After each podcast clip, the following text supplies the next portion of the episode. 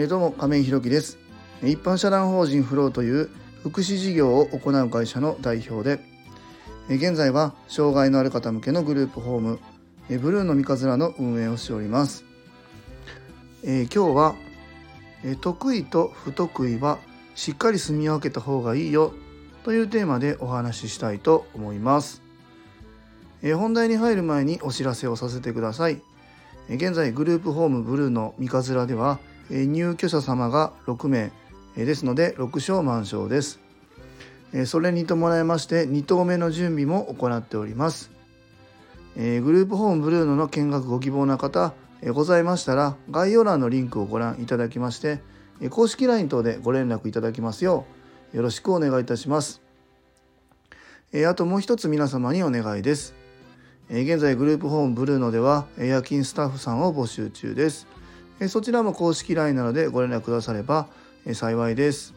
えっとまあ今日もすいませんまたギリギリの時間になりましたが今日日中ねえっとスタッフさんの面接終わった方から採用の連絡と、まあ、3月からの勤務のご予定の方をね、えー、何名かご連絡させていただきました。まあ、4月からえー、2号棟オープンなんですけども、まあ、2月3月で、まあ、研修という形で行ってですね4月の勤務スムーズにいけたらなとまあ、そういうふうに思っております。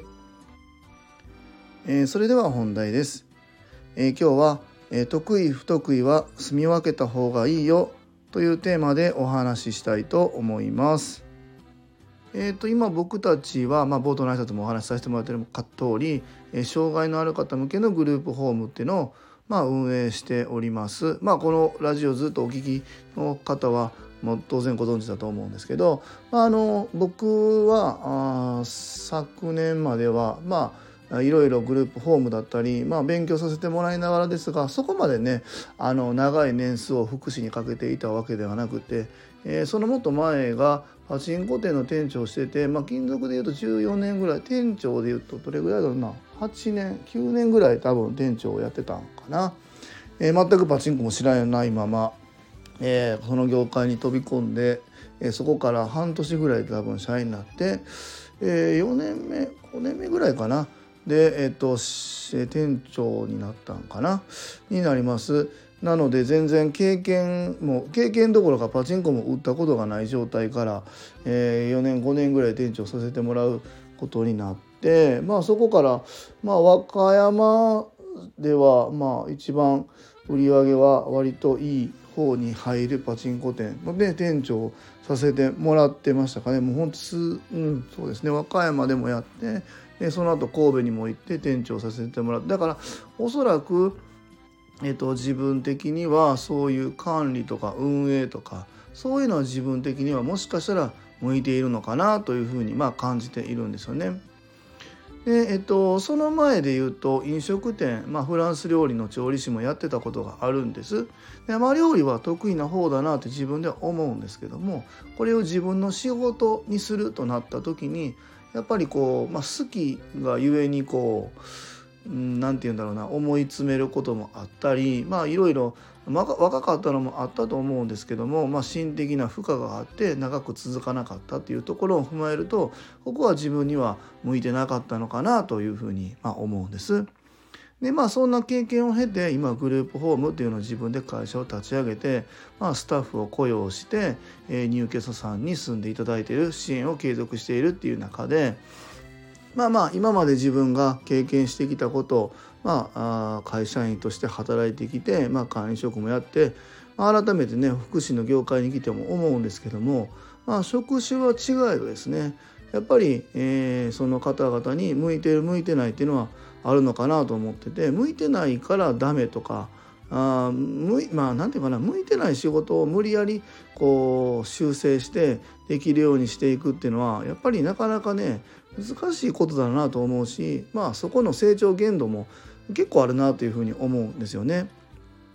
まあ、具体的に言うと、まあ、うちで言うとサービス管理責任者の安田がいてで、えー、法人とは別にですねグループホームブルーの三日面の管理者として僕がいます。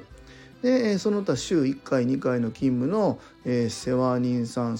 えー、生活支援員さん夜間支援員さんっていうのは、まあ、役職まあ役職というか、えー、仕事名はいろいろありますけども、まあ、日々のねえ生活の支援お手伝いをさせていただくスタッフっていうのはいますよね。でそれ以外にも事務員さんがいたり社会福祉士さんがいたりっていうのがまあ社内というかグループホームの中でもこれぐらいの役割分担がまああるわけですよね。でまあそれ以外にも入居者さんを中心に他事業の方からフォローいただきながらね、まあ、例えば訪問看護さんとか、えー、移動支援の支援員さんとか、まあ、違う法人の方違う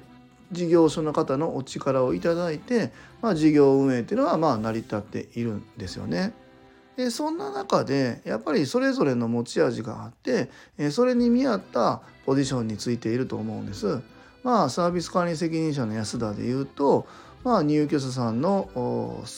何て言うかな半年後1年後というこの短いスパンの個別の支援計画っていうのを作ってその先の3年後5年後10年後を組み立てていくっていうまあ半年ごとにね、計画を立ててそれをスタッフさんに、こう何て言うんだろうな指示していくっていうのがまあ本来の役割だったりするんですけどもまあまあいかんせんまだ、え、サビ館の安田としてもグループホームで、え、仕事として始めたのがうちのグループホームが初めてなので、ま、なかなかそこが今のところうまくまだまだね、機能していないところはあるのかなと思うんですけども実はそこは僕ねあまり、えー、やばいなって思っていなくてですねまあ僕が逆に言うとそこに割と気づきやすいので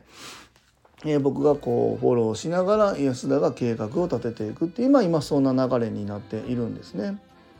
で、えー、そこに社会福祉士団が入って、まあ、専門的的な知識をもとにまたそれをうまく肉付けしていくっていう、まあ、こういう立て付けになっているんですけども、まあ、それ以外にもまあ訪問看護さんとか、まあ、いろんな方が入っていただいてます。でその専門性みたいなところってあると思うんですね。僕で言うた管理に関してはあの得意というか、まあ、そこで自分の能力を発揮できるんだなっていうのも自分で自覚しているんですけども逆に対外的なところ他の事業者さんとうまくこうコミュニケーションをとって円滑に回していくみたいなところは意外に僕こうに意外にって言ったらええな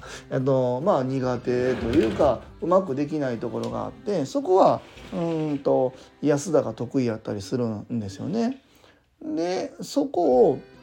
うん何て言うんでしょうかね僕が安田の仕事にができるように寄せていく逆に安田が僕の仕事をできるように寄せていくっていうのもまあやり方としては悪くないのかなと思うんですけども今現段階のグループホームブルーノとしてはすごく効率が悪いななんていうのが思思うんです。